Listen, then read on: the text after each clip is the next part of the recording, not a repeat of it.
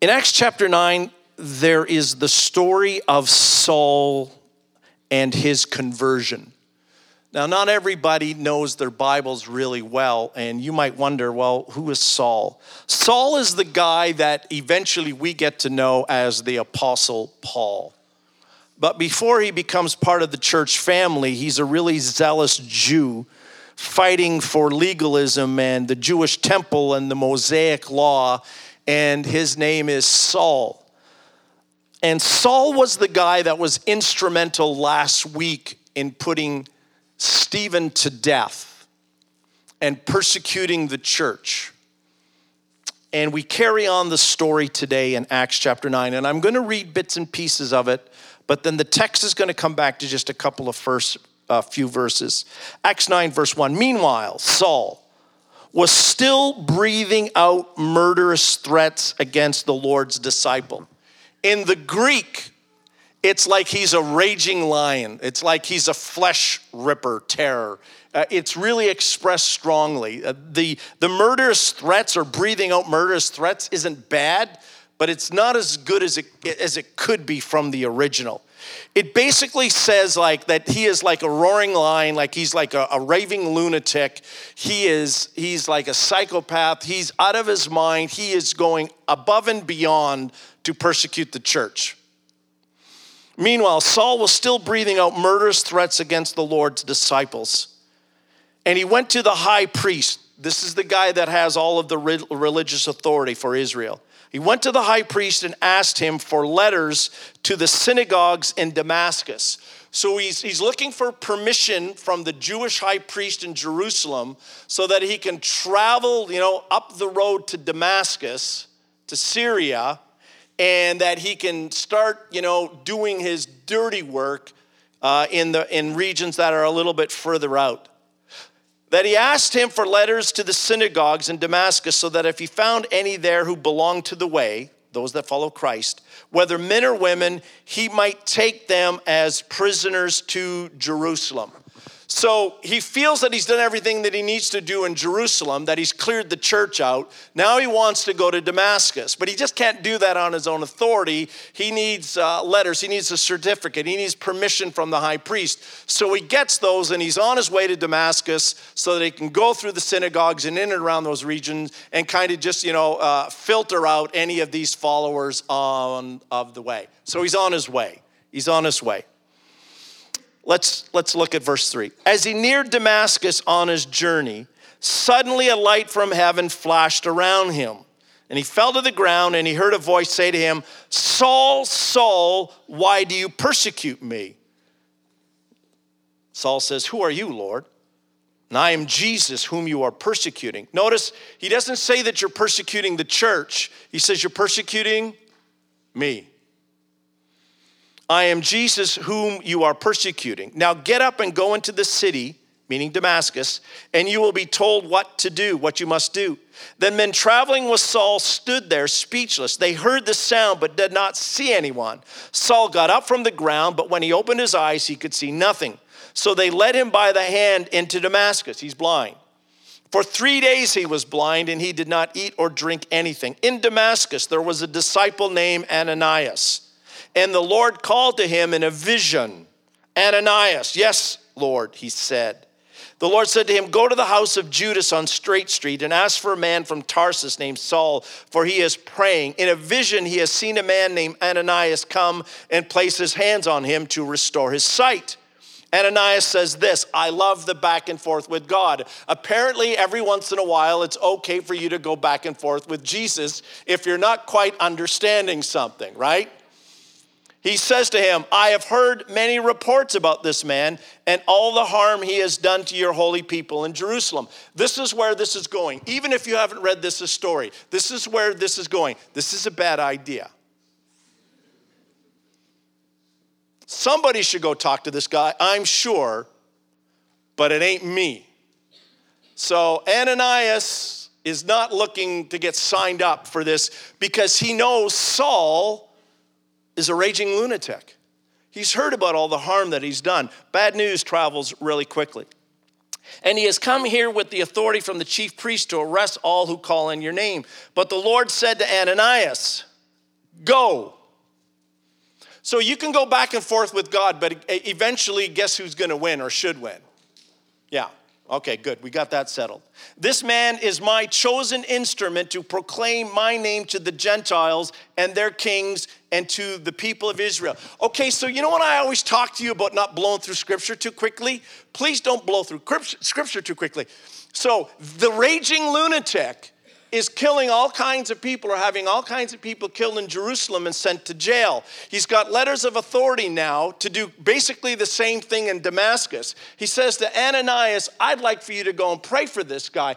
Ananias says, That's a bad idea because I've heard about all the crazy stuff this guy does. And then God says to him, beyond the go, He says, This guy is my chosen instrument. Folks, the guy who was persecuting the church had Stephen killed, got letters of authority in Damascus. This guy is going to be my chosen instrument to grow the church. And all the people said, God's out of his mind. That doesn't sound like a good plan. I'll tell you why I know it doesn't sound like a good plan because I'm convinced Ananias is more godly than I am, and Ananias is, is somewhat confused by this. But God says, I will show him, meaning Saul, how much he must suffer for my name. Then Ananias went to the house and entered it, and placing his hands on Saul, he said, Don't blow through scripture. He calls him Brother Saul. Brother. This guy that's been persecuting the church, Jesus says, He's one of us now. Brother Saul, the Lord Jesus, who appeared to you on the road as you were coming here, has sent me so that you may see again and be filled with the Holy Spirit. And something like scales fell from, fell from Saul's eyes, and he could see again. And he got up and he was baptized. And after taking some food, he regained his strength. Now, the rest of the church is just thrilled about this. Let's read on. Saul spent several days with the disciples in Damascus, and at once he began to preach in the synagogues that Jesus is the Son of God. The irony of it all. The guy that came there to destroy the followers of the way and to use the synagogues as a means to do that, all of a sudden now was in the synagogues preaching Jesus Christ. You have to realize that this all happened in a few days. In a few days, your life can change. Verse 21, look at this. All that heard him were astonished and asked, Isn't he the man who raised havoc? All that's so cleaned up for us. Isn't that the man who raised havoc in Jerusalem among those who call on his name? And hasn't he come here to take them as prisoners to the chief priests? Yet Saul grew more and more powerful and baffled the Jews living in Damascus by proving that Jesus is, in the, is the Messiah. Now, after many days had gone by, there was a conspiracy among the Jews to, to kill him. Because this guy's a force. He's a wrecking ball if, you, if you're uh, following the Mosaic law. This guy's a force. But Saul learned their plan, and day and night they kept close watch on him on the city gates in order to kill him. But his followers took him by night and lowered him in a basket through an opening in the wall. So they got him out of Damascus. Where did he go? Back to Jerusalem, back where he started, quote, raising havoc. You folks have another superlative for that. When he came to Jerusalem, he tried to join the disciples tried to join the disciples because everybody in Jerusalem had seen him like be responsible for getting Stephen killed and raising havoc, as they say there. They were just so happy to see Saul, they threw parties. There was balloons, there was hats, there was everything. Maybe not. When they came to Jerusalem, he tried to join the disciples, but they were all afraid of him, not believing that he was really a disciple. They didn't buy it. But Barnabas took him and brought him to the apostles. And here's our introduction, right? Uh, well, not our introduction, but here's where we start to get in depth, knowing a little bit more about Barnabas. And he told them how Saul on his journey had seen the Lord and that the Lord had spoken to him, and how in Damascus he had preached fearlessly in the name of Jesus. So Saul stayed with them and moved about freely in Jerusalem, speaking boldly in the name of Jesus. He talked and debated with the Hellenistic Jews, the Greek speaking Jews, but they tried to kill him.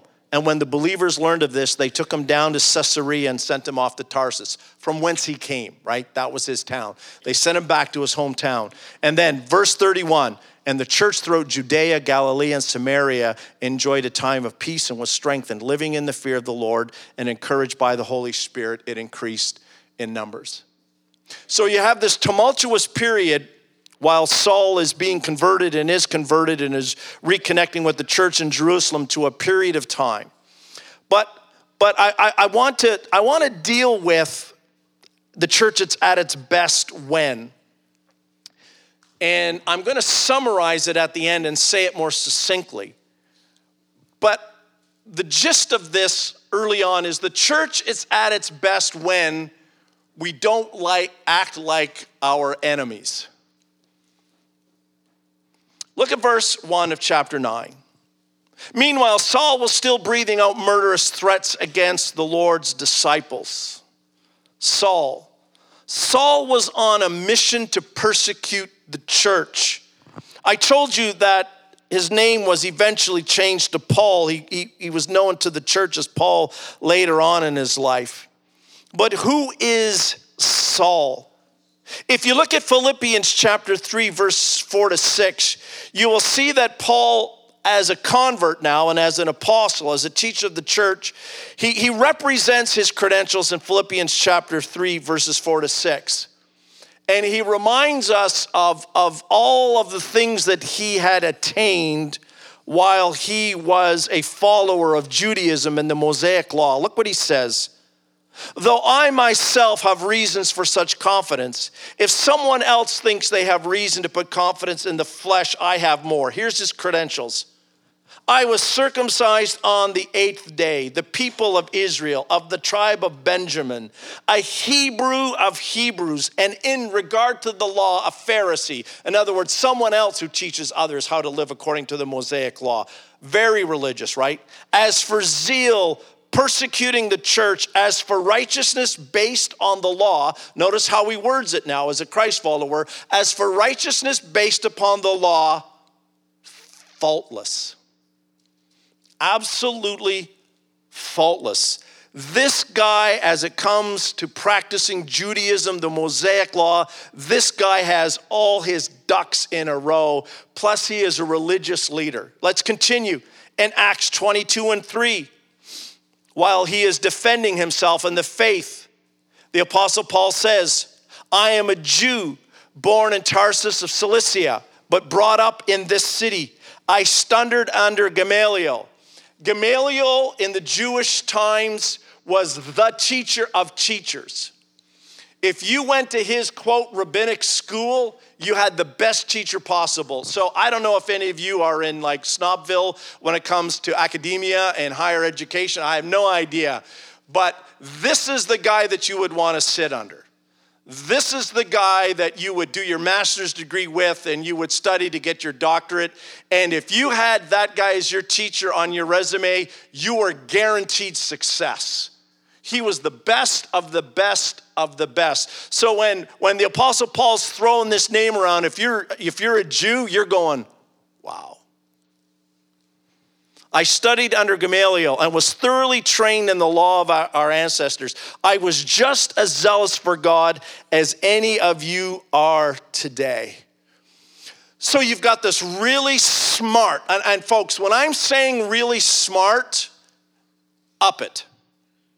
You've got this really intelligent, well trained, religiously faultless Jewish guy a Pharisee already has attained a certain status who has said to the chief priest, Give me some letters of authority, and I will go out and do my best to destroy those followers of the way because Paul saw it as a real and present danger to Judaism, to Israel, to temple worship.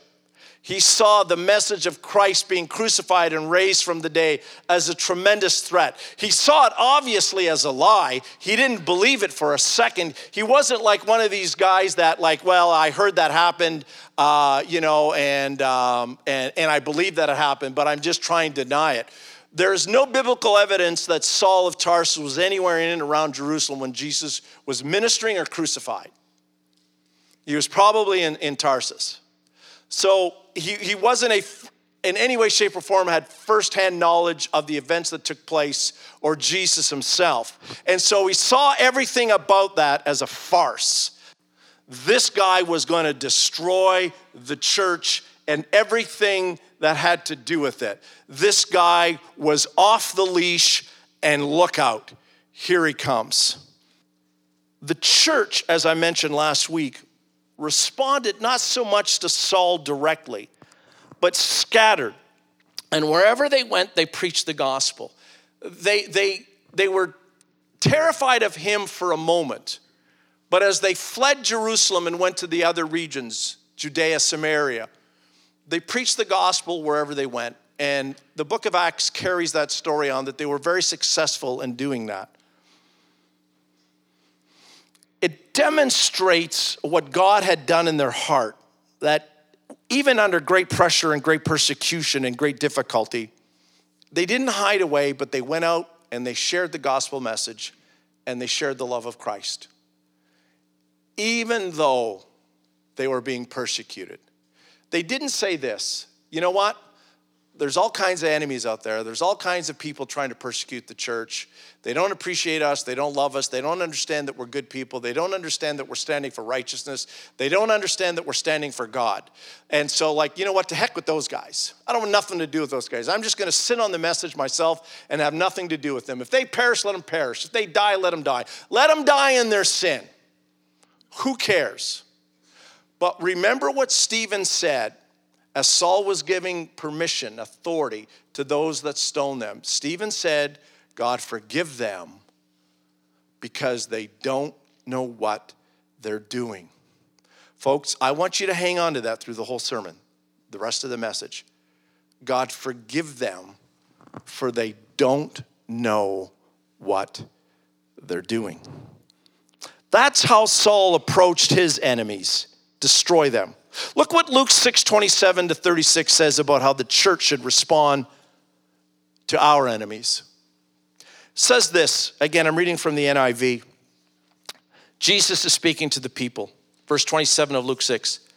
But to you who are listening, I say, love your enemies, do good to those who hate you, bless those who curse you, pray for those who mistreat you. If someone slaps you on one cheek, turn to them the other also. If someone takes your coat, do not withhold your shirt from them. Give to everyone who asks you, and if anyone takes what belongs to you, do not demand it back. Do to others as you would have them do to you. Let me continue the thought, verse 32. If you love those who love you, what credit is that to you? Even sinners love those who love them. And if you do good to those who are good to you, what credit is that to you? Even sinners do that. And if you lend to those from whom you expect repayment, what credit is that to you? Even senders lend to senders, expecting to be repaid in full. But love your enemies, do good to them, and lend to them without expecting to get anything back. Then your reward will be great, and you will be the children of the Most High, because He is kind and kind to the ungrateful and the wicked. Be merciful, just as your Father is merciful.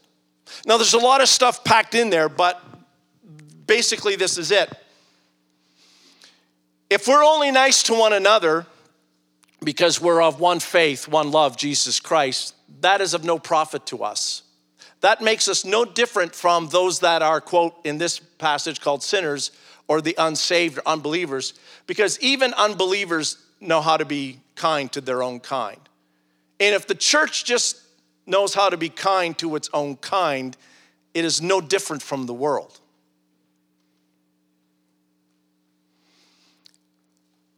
And we are living in a day and age where we are sorely tempted to be that way because we do feel that there are all kinds of enemies lined up against us.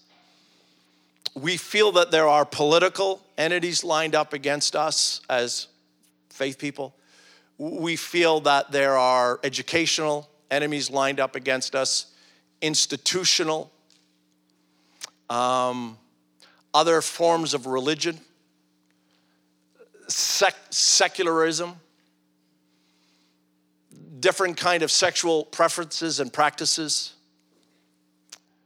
And we could go on and on and list the enemies of the church, per se, or the enemies of the Bible, or the enemies of Christ. And when we get into this unsaved mentality where we're only kind to our own kind,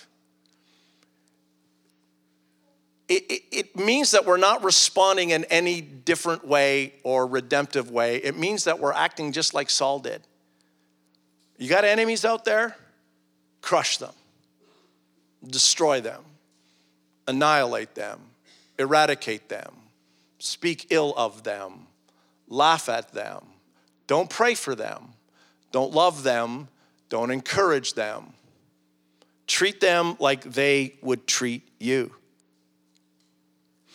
But Jesus says this give to others what they don't deserve. Our model, model, motto today sometimes is just kill them. The motto needs to be kill them with kindness. Let me also remind you of this. Do you remember when you were a unsaved, unbelieving person? You remember? For some of us, it's a long time ago. And there are some of us in this room back in the day when we were not following Jesus Christ, were pretty spiteful of Christian people and pretty spiteful of the church. And we would laugh at the things of God, and we had all kinds of swear words that includes God's name in some shape or form. And we gave no thought to God at all, uh, other than negative thoughts and we spoke against the church and the gospel and we laughed at all about these things and you you know you bible thumpers and you holy rollers and all of those all of the superlatives right? And we laughed and we laughed and we laughed and we laughed. And the idea of getting up sunday morning to go to church was even more laughable. And some of us said this well you know what? If you need to go to church that's fine. Everybody needs a crutch and if that's your crutch then you lean on that right? We had all kinds of ways to talk ourselves out of following jesus christ as lord and savior or we would say say this well, you know, the church is full of hypocrites. You know, there's all kinds of people living inconsistent lives there. And I know they go to your church Sunday morning, but you should see them Sunday morning at work. I work with them Monday to Friday, and you should see what they're like Monday to Friday. You know, they're not the same people. And um, all of that stuff and more was said. And more was said. The Bible says that whether we said stuff like that or not, that when you are not a Christ follower, you are dead in trespasses and sins. You are spiritually dead that we follow the devil, we follow Satan, the father of lies. That's who we are because that's who we are. Pastor Adam led the song that once you're in Christ now, he's a good, good father, and that's who we are, and our identity is in Jesus Christ. We are born again of the Spirit of God. We are the children of God. We are adopted into his family. We are joint heirs with Jesus Christ. All that Romans 8, 16, and 17 says is absolutely true. That's who we are now. But who we were before, we were the enemies of God whether we deemed ourselves or branded ourselves that way or not. That's what Ephesians chapter 2, verses 1 to 4 says. We are enemies of God, we are enemies of the church, even if we were nice, unsaved people. And I just bet you some of you were. You are still an enemy of Christ. You may not have been breathing out murderous threats and, and, and, and wreaking havoc on the church like Saul was, but we were still the enemy. But now we're saved. And yes, I want you to understand that I appreciate this as your pastor, as a church leader, and as just somebody who loves Jesus. I am very aware that Jesus and the church have real enemies. There are real people out there with real agendas that are anti Christ, anti Bible, anti church. I understand that. I don't want you to think that I'm dismissing that in any way. I am not dismissing that in any way. And I understand that sometimes they say some incredible things and live in some incredible ways and sometimes are really hard on us and think that again that we're all narrow-minded prudes and we don't have an ounce of compassion and judge everybody all the time. And you know what? Some of that may actually be true of some of us. Probably is of some of us. But we're called to be the people of god and react in a different way. We're not to react like paul or pardon me like saul did. Let's let's see about this. Romans chapter 12 how are we really supposed to re- respond to our enemies? Again, we saw how Saul did it kill them. Romans 12, 17 to 21. Do not repay anyone evil for evil. Be careful to do what is right in the eyes of everyone. If it is possible, as far as it depends on you, live at peace with everyone. Do not take revenge, my dear friends, but leave room for God's wrath. For it is written, It is mine to avenge, I will repay, says the Lord. In other words, God will square things up. It's not our job to square things up. On the contrary, if your enemy is hungry, feed him. If he's thirsty, give him something to drink. In doing this, you got this wonderful metaphor, which is understood and misunderstood by many ways, by many people in many ways. In doing this, you will heap burning coals on his head. In our, in our society, that doesn't translate well at all. Dig into it. Do not be overcome by, oh, this is, this is the one. Do not be overcome by evil, but overcome evil with good. In other words, we know we got enemies. We know they're not nice. We know they're anti Christ, anti God, anti Bible, anti church, anti what the Bible teaches. But the Bible doesn't say tit for tat, wreak havoc on them, destroy them, uh, make fun of them, mock them, judge them. The Bible says this do not be overcome by evil, but overcome evil with good. There is no room for hate or even the derogatory remarks. Every person that's ever followed God has lived in a world that was secularized and immoral if you want to go all the way back to Abram in Genesis 12, living in land Ur of the Chaldeans, as it was eventually became, if you want to talk about Israel going into the promised land and all of the filth that they had to deal with there and in Egypt in captivity, you want to talk about Daniel, Meshach, Shadrach, and Abednego living under the Babylonian and the Persian kings? Can you imagine the raunch that was going on in those places? Or whether it's the church of the first century dealing with Rome and all of its debaucheries. The church has always, or the people of God have always been around in difficult times. Our time is no more difficult than their times in many ways. Now, I know the Bible tells us in Timothy as we get closer and closer to the end times that the love of most will wax cold, right? We know, and, and we don't know if we're 20 years from that or 200 years from that, but we know it's going that way. But God's word doesn't change. Even if society gets worse, we're still to be the people of God. And we're still to love our enemies. So I have as this title here is this heading be realistic, but also be redemptive. And if you don't like that, put it this way be redemptive, but also be realistic. We are still called to reach this world. Regardless of all of the sin that's going on in it that you find offensive and things that are going on and things that are on TV and people who are doing it and are on TV and on the radio and every in the movies or wherever else it might be. All of that that disgusts you.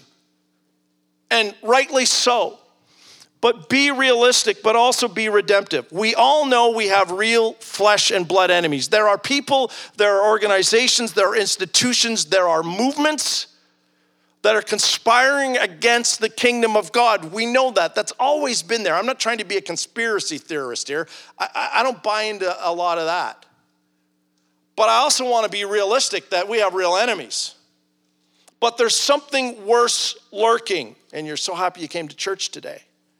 There's something worse lurking. Look at Ephesians 6, verse 10.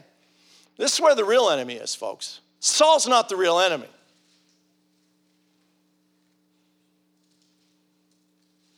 Ephesians 6, verse 10. Finally, guess who writes this? Converted Saul, the Apostle Paul. Years later, Saul writes this, Paul writes this. Finally, be strong in the Lord and in his mighty power.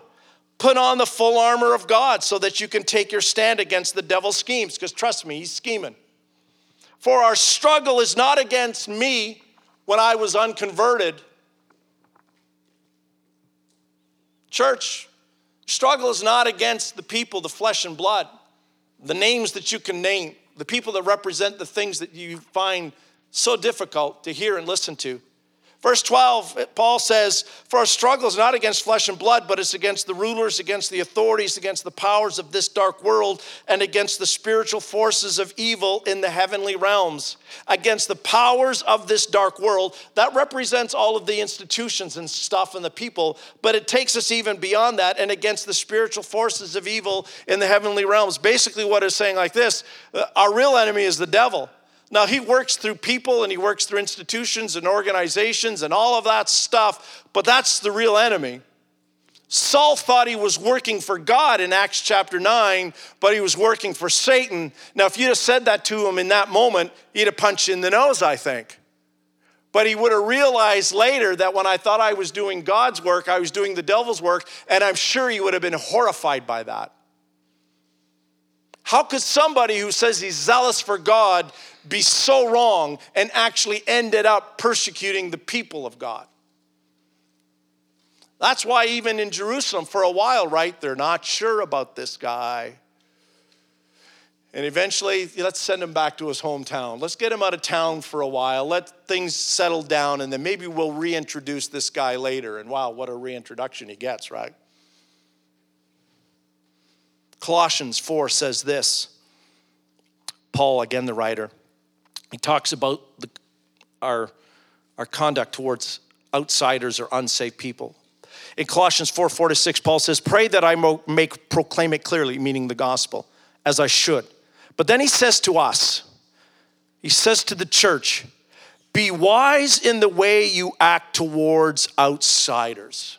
Outsiders here is just a nice way of saying those are not of the faith at this time, just like we were at one time. And we were enemies of God and persecuted the church and made fun of all of you holy rollers that were here back. Well, in my case, I got saved in 81. So, all of you guys that were doing church back in the 70s. Be wise in the way you act towards outsiders. Make the most of every opportunity. Let your conversation be always full of grace, seasoned with salt, so that you may know how to answer everybody if I can word it for you this way don't make enemies of your enemies. Don't make enemies. Now you're saying, really, Brent? Now you're just getting cute with words and phrases. We know there are enemies. We know what's behind them, who's behind them. We understand all of that. Paul says, though, when you have an opportunity to share your faith with somebody, who's we know is an enemy, whether they're overt or stated, they are because they're walking in darkness. He says, make the most out of every opportunity. Don't say this, well, you know, did you know, you know, pardon me, Adam, but I, this is only safe for staff. You know, you know the way Adam lives. Can't really witness to Adam because, you know, he's one of those. So I wouldn't talk to him because he's He's one of those. So let's find a nice, unsafe person. Well, okay, you know, Sandy, I feel comfortable. Well, here's Sandy. Sandy's just working hard. Doesn't seem to be like, you know, knows everybody in Essex, by the way. Doesn't seem to be, you know, ever speak out against the church or anything like that. Doesn't seem to have ideas that are contrary to the things of God. She just hasn't had Jesus shared. So we'll share with Sandy because she's a pretty cleaned up, unsaved person. But we can't share with Adam because he's an unclean, unsaved person. You understand the foolishness of that, right? Bible says if we don't know Jesus Christ as our Lord and Savior, we're dead in trespasses and sin. I don't care how nice you are or how unnice you are, but you could work on it, okay? I don't care if you're living that lifestyle or living that lifestyle. I don't care if your Facebook postings approve of this stuff or accuse that stuff. It doesn't matter because they're both dead in trespasses and sins and need Jesus. And whether one is speaking out against the church or not, or against God or not, or against the Bible or not, it doesn't really matter. They, they both need Jesus Christ, right? Like the worst of the worst sinner needs Jesus Christ, right? And the best of the worst sinners need Jesus Christ, right? So the Bible says, make the most out of every opportunity. Let your conversation always be filled with hate. Let it always be filled with hate. You know, Adam, really? Let me just share with you a few choice thoughts. And because I'm a coward, I'm going to do it on Facebook and post it.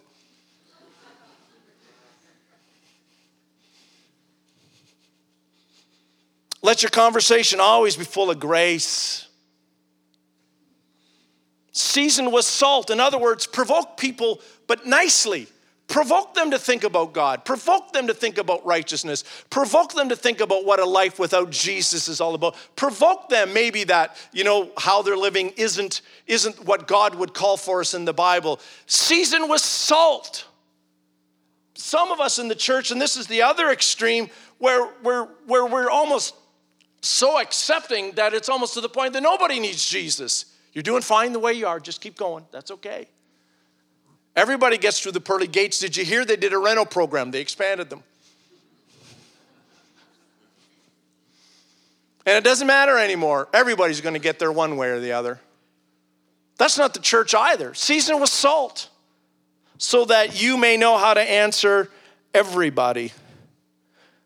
I'm done. We are trying to win the unsaved, the unconvinced, and the unloved. Let me say it again. We are trying to win the unsaved, the unconvinced, and the unloved to Christ. How can we do that if we treat them disrespectfully? The old adage, hate the sin but love the sinner, you know what? I was never a fan of that in the past. I think I like it now.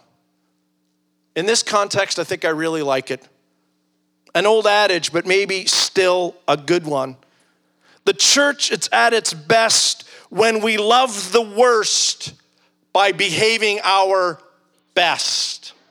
Let's stand and pray.